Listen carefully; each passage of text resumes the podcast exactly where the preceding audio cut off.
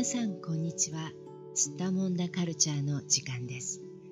このポッドキャストでは世界や日本で起きている出来事についてオンラインマガジンやニュースの記事を紹介しながらおしゃべりします。スッタモン出している社会や文化私たち自身について思いついたことを気楽に話しますので皆さんもどうぞ気楽に聞いてください。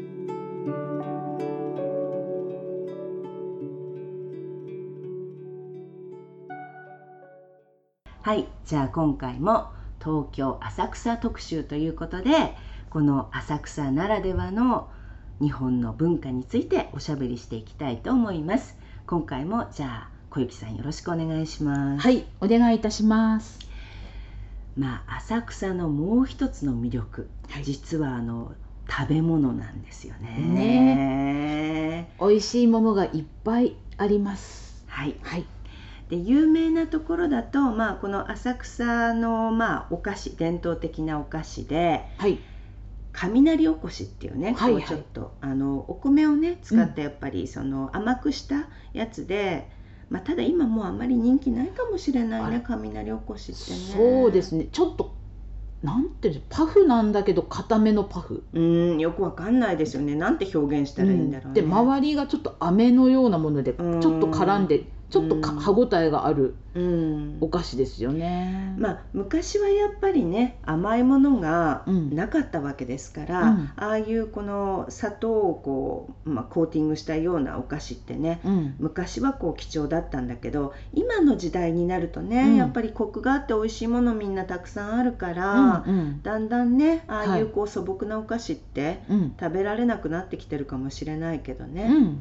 そうですね。でもやっぱり一番は雷おこしって出てきますよね。うん。まあ、雷門にねちなんで雷おこしっていうのがありますけど、はい、あとはやっぱりあのおせんべいのね、うん、種類とかお団子とか、うん、あの羊羹とか本当にいろんな種類の和菓子がね、ここで食べられるので、はい、もうそれはね、目移りしちゃいますよね。ね。昨日早速やこさんはいくつかのお菓子を食べたというお話でしたけども、はい、はい、どんなものを召し上がったんですか？はい。まず、はい、日本に帰ってきて、はい、私が一番最初に食べた日本のスイーツは、はい、あんみつ。白玉あんみつでした。わ美味しそう。うん。これどうなのかな？あの外国人の方にとってね日本人の私と同じぐらい美味しいって思うものかどうかはわからないです正直ね、はい、これやっぱり日本古来のなんかこうスイーツというかね、うん、この寒天と呼ばれるその寒天の元ってなんだろう？あれ海藻うん。海藻なんですけどね。うん、天草っていうねその海藻で作った、まあ、ゼラチン質なものであの常温で固まるその室内の温度で冷蔵庫に入れなくても固まるんですよね、うん、これね。でまああのゼリーみたいなものになるんですが、うん、そんなに味のあるものではないからね、うん、こう外国人の方甘いの期待して食べるとあれなんだろうこれ味がないぞみたいになるかもしれないけど、でそのまあゼリーみたいになっている寒天ですね。それと、白玉。これはあのお餅みたいなものなんですけど、ただあの白玉粉っていうのと、まあ、もう一つ言うとそのお団子を作るためのね、うん、上新粉っていうのと、あとお餅になるそのまあ、お米ですよね、うん、もち米って言われるもの、うん、実はちょっと違うんですよやっぱり、うんうん、食感が食べた時の、でなかなかそこまで外国人の方これどう違うんだろう全部お餅じゃないかって思うかもしれないんですが、実際には違いがあって、でこのあんみつに使われてるものは、白玉粉っていうものを使った白玉団子っていうものなんですが、お団子とも違うんですこれね。あのお団子とかお餅は冷たくすると硬くなっちゃうんですよね。ああなるほど。そうか。白玉団子は冷たくしても柔らかい、うんうんそこがね、うん、違うのか、うん、だからなんですね、うん、そうかそうか。お団子屋さんで実はねお団子も食べたんですが、これは確かにその「あ今あの作りたてですから」って言って出していただいて、これもねお抹茶セットでお抹茶と団子っていう、いやーあ、よかったですね。もう心も癒されるしね、和みますね。うん、うん。ね、だから昨日実はもう第1弾として、あんみつと煎茶のセットをいただき、第2弾としてお抹茶とお団子っていうのをやりました、すごい、はい、そうですか。美味しそうですね。美味しかったですね。ねやっぱりそういうもの食べないとね浅草に来たらまあ、浅草は本当に宝庫ですからね、うん、前回もお話しした通り本当にその昔ながらのお店で、うん、まあ、代々受け継がれているね、うん、製造方法で今も作り続けられている和菓子屋さんがたくさんありますから、うん、本当に。ね。はい。そう。あとしょっぱいものが食べたくなりますよね。甘いものをいただいたら今度しょっぱいもの食べたくなります。でそこでせんべいですよ。ね。せんべい屋さんも行かれたはい、はい、で買ってきて昨日あのすでに小雪さんと食べましたが、うん、今ここにね、うん、この美味しかったやつせんべいを食べる音を皆さんにお聞かせしようかっていう もうだんだんどういう企画なのかわからなくなってきますけれどね、はい。はい、ちょっとじゃああのあれですねせんべいとせんべいを合わせたらどういう音をするかやってみますか。せーの。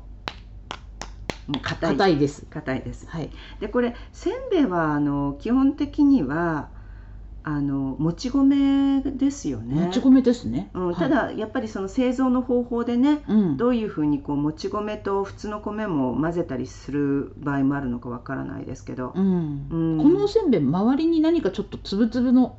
そうなんですよ。ちょっとあられみたいにした。だからなんか2つにこうちょっと分けたタイプのおせんべいですね。うん材料を使ってるんですね。どっちも米素材なんだと思いますけどでも多分うるち米ともち米とか、はい、何かあのミックスしてる同じお米でも違うタイプのね、うん、お米のお米をこうついたものをね多分使われてるんです。ね醤油のこうあれですねタレが絡んで美味しそうですね。そうです、はい、であの一つはあのごまのね、はい、おせんべい。今私が持ってるのはこの海苔がついてるおせんべいですが、はい、じゃあ食べてみてください。わ、かりました。どうぞ。じゃあ私ごまをいただいてます。うん。美味しいです。あ大変。味が濃いですね。お醤油の味が。これね今、うん、あのちょっとお茶もいただいて。ヨ,、うん、ヨーロッパだとね、うん、まあよくあのディナーの前にアペリティフっていう感じで、うん、最初こうまあ軽くビールを飲んだりとかしながら、はい、ちょっとこうポテトチップスとか、うん、そのスナック菓子みたいなものとか、うん、まあ、あとはそのナッツ類とかね、チーズとか食べることってあると思うんですけど若干ね国によって食べるもの違いますけど、でもあのこういう時に食べるクラッカーみたいなものに混ぜて、はい、最近その日本でよく言われるあられみたいなタイプこう小さいクラッカー状にしたおせんべいですよね。あられ、はい、あれもねよく売られるようになってきたんですよ。あそうなんだ。どどんな味がするんですかそれ？まああの一応、うん、なんていうのかな。一応同じものですけどって変な言い方だけどそのまあ一応あられなんだけどうん。なんていうのかな。まあやっぱりクオリティの差はいろいろありますよね。どこで作られてるものか。で、うん、そこまで極端に美味しくないとは思わないですよ、うん、あの美味しいと思います、うん、ただその硬さとかね、その使ってるお米がもちろん日本のお米じゃないと思うんですよ。やっぱり日本のお米高すぎると思うから、うん、コストから考えても、うん、そんなに大量に生産して安くスナック菓子として売るには、かあの日本国外では全然割に合わないですから、絶対に日本米使ってるわけはないので、まあ、日本米っていうか日本で栽培された日本米を使ってるわけはないので、日本米の種類でも他の国でね、生産されてるまあ、カリフォルニアだったりイタリアだったりとかね、うん、すると思うんですがそういうところで作られてるお米だと思いますから、うん、まああと製造過程もやっぱりもうちょっと大雑把じゃないのかな、きっとね、大量生産されてますからね、だからまあ割と硬いかな。うんただお米ですからあの基本的にはせんべいなのではい。あのおせんべいの味はしますよ。あそうなんだ、うんそうかそうん。ただまあそうですねこのうん。浅草で本当にあの昔ながらのこだわりがある、うん。あの味ですよね、うん。このおせんべいとかちゃんとしたその老舗のものを食べるとうん。やっぱり美味しいなと思いますね。そうですね。なんか、うん。このお醤油のコクがある味がすごいなと思いましたこのおせんべい。うん。まあなんかうん。こだわりってそういうことだと思うんだけど、うん。結局その素材に対するこだわりですよね、うん。どういうタイプのお米を使っているのかっていうね。うん。こだわり材料に対するこだわりだと思うしあとお醤油とか海苔とか、うんそのまあ、トッピングっていうかね、うん。などういうものをこう混ぜてうん。作るのかっていうこととあと例えばその薄さとかこの焼き加減とかだと思うんですよ。確かにな。だから硬さの好みみたいなものもあるじゃないですか、うん。だからあのものすごいいわゆる硬焼きっていうか、うん。すごく厚くて硬いおせんべいっていうのもあるけれど、うん。そのすごく薄いものもあるし、うん実はおせんべいってその噛んだ時の,、うん。あの噛み応えみたいなものがうんものすごく違いますよね、この薄さとか、うんうんうん。確かにね。製製法の違いでね。そう。あのん日本の有名な本当に超有名な虎屋っていうお菓子屋さんがありますよね、うん。羊羹とか、うんうん。あのー作ってるものすごい有名なお菓子屋。でそこに私あの見学に行ったことがあるんですけどうん。その時に研究所があるって言っててでそあのー。研究所が今まさにやこさんおっしゃった、その噛み応えうんとかうん。歯切れうん。の研究してるんだそうです。それで、うん。例えば羊羹だったらどれぐらいの圧で歯を入れると羊羹が気持ちよく切れるかっていう研究してるんですって。ああこのプレッシャーねそはい。の歯がかけるプレッシャーのはい、圧力がどのぐらい強いとはい、潰れるか、これが羊羹が潰れるかってそれがどのぐらいのプレッシャーで潰れるように作ると、はい、美味しいって感じるかってことだよね。そういうことです。すごいねだからその味研究。だから味ももちろんなんですけど、うんその食べた時の感触っていうものも合わせて研究してるんですよね。うんだから、このおせんべいとかも多分一緒でうんこのぐらいの厚さで硬さはこうしてたら、カリッっていう感じでうん。美味しいしみたいな、うん。そういうのやってるんじゃないですかね。だと思いますよね。だから、ね。これなんかやっぱり絶妙ですもんね。絶妙ですよ。多分これが同じ素材でできててもっと厚いとちょっと辛いっていううね、ん。硬いしなんかちょっと重くてうん。食べにくいですよね。うん。でこれちょうどいい。ね、これ薄い、うん、いい音ですね。うん。このおせんべい音とかもうん。味の一つっていう感じうん。ね。うん、あとこの香りですよね。このうん。噛んだ時にこうふわっと立ち上がってくる香り、うん。これがやっぱり魅力。であの焦げっていう言い方しますけど、うん。この香ばしいあのだから嫌な匂いに変わる直前のうん。嫌じゃないうちのこう焦げ臭さ、うん。何言ってるか香わかんない。香ばしさ。香ばしさっていうね、うん。まあこれでもほら英語とかにするとうん。言いにくいんでね。それなんて言うのって言われるとどうなるんですかね。あの思いつかないですもん単語。他の言語でも思いつスかない。モーキーとかそういうことになっちゃう。いやスモーキーじゃないでしょ全然。適当に言ったんですけどね。そうか。まあでも一番近いそのだからうん。嫌じゃない焦げ臭さみたいな感じだと、うん。その言ってみればスモーキーぐらいしかないよね、うんそっか。うん、でもちょっと違うでしょ、いぶしてるわけじゃないから、ね、それとは違いますね。いぶしてるわけじゃないから、はい。そのそういうスモークじゃないスモークしてない燻製じゃい、ないうん。からね。うん。そう。あと私あのおせんべいはうん。儚いところが好きで結局ちょっと置いといたらもう味が落ちてしまったり、うん。食感が柔らかくなってしまううんうん。しけってしまう。うん。それが儚いじゃないですか。うん。なんかそれが好き。うん。早く食べなきゃみたい それ。まあでもそのなんていうのかな。パリッとしていなくちゃいけない食べ物って日本のもの多いですよね。な海苔とかね。そうなの。で海苔もこれ、うん。保存実は難しいんですようね、ん。長い間保存するのかなり難しいでしょ。そううん、うん、あのパリッとしなくなると、はい、もう美味しくないからね。で日本なんか高温多湿の時が多いじゃないですか、あの、夏なんか梅雨の時なんかもう湿気がものすごいのにその時あえて海苔パリッとさせてみたいな。やってますね日本人。よく。頑張ってますね。はい。大変だと思います。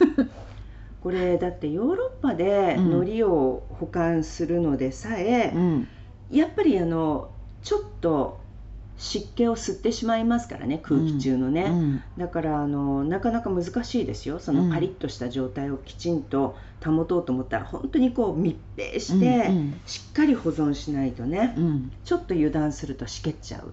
まあしけるっていうんですけど日本語でねその、湿気を空気中の湿気を吸って、素材がこうしっとりしてしまうことをねしけるっていうんですけどね、まあ、これが起こってしまうね、ね、でおせんべいもよくしけってしまうんですよ、うん、しけっちゃうねしけっちゃうともう美味しくない、うん、美味しくない、うん、でもそうかと思いきや型や濡れせんべいなんていうのもあったりしてね。ありますね濡れせんべいね。うん。はい。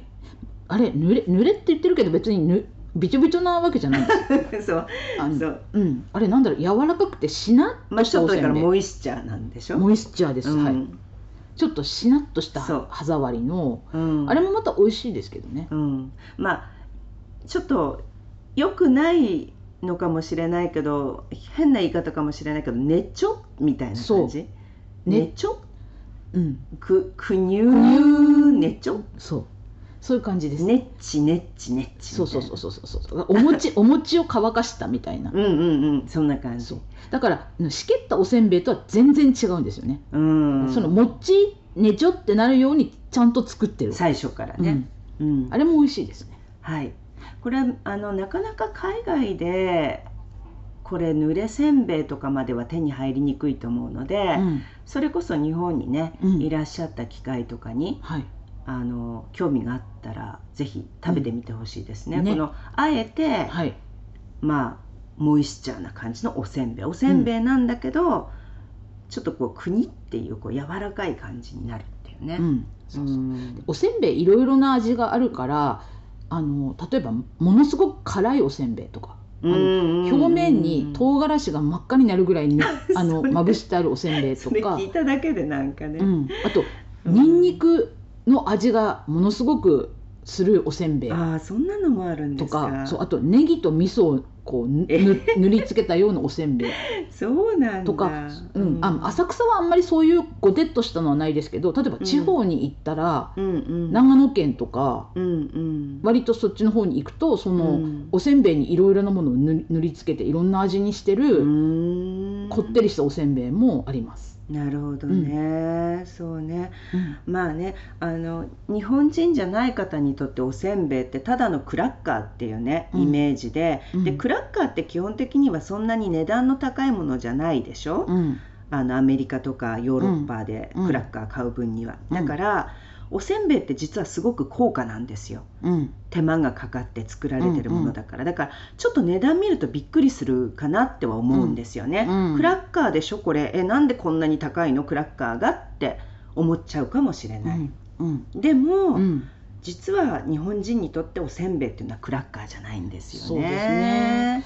手焼きで焼いてますからね、一枚一枚手で焼いているというものがあのその高価なおせんべいはそんなものなので、うんうん、はい、もうすっごい手間暇かけて職人が作っている、うん、まあ、和菓子、うん。うん、そう。だからこの甘くないからねしょっぱいものだからだからクラッカーっていうふうに多分みんなイメージしちゃうと思うんだけど、うん、日本人にとっておせんべいって和菓子なんですよね。和菓子です。これお菓子なんです、はい、スイーツじゃないけど。はいということでやっぱりその手間暇かけてクオリティを追求して作っているものなので、うん、値段的にもねものによっては本当に正直高い。私が買う時にも、うん、あ結構値段が張るなって思うようなね、うんうん、あの老舗のいいおせんべいとかありますからね、はい、でひるむ気持ちも分かります、うんうん、でも食べてほしいです、はい、美味しいおせんべいをぜひ食べてみてください、はい、よかったらぜひ堪能してください、じゃあ私たちはあのこれからホテルをねチェックアウトしまして浅草をまたさらにね、はい、お散歩して、はい、スカイツリーにもね、はい、行ってみようかななんて思ってますけれども、はい、じゃあまあ皆さんね、うん、まあコロナ禍もなんとなく落ち着いてきてると思いますがあの浅草見た感じみんなマスクはしてますが、うん、でも楽しくね、はい、あの観光してらっしゃいますからね、うん、皆さんあまりあの気にせずに、はい、来る機会があったらぜひ楽しんでいただきたいと思います。はい。ぜひ日本にいらしてください。はい。それではどうも今日もありがとうございました。はい。ありがとうございました。世界のどこかで聞いてくださった皆さんありがとうございました。それではまた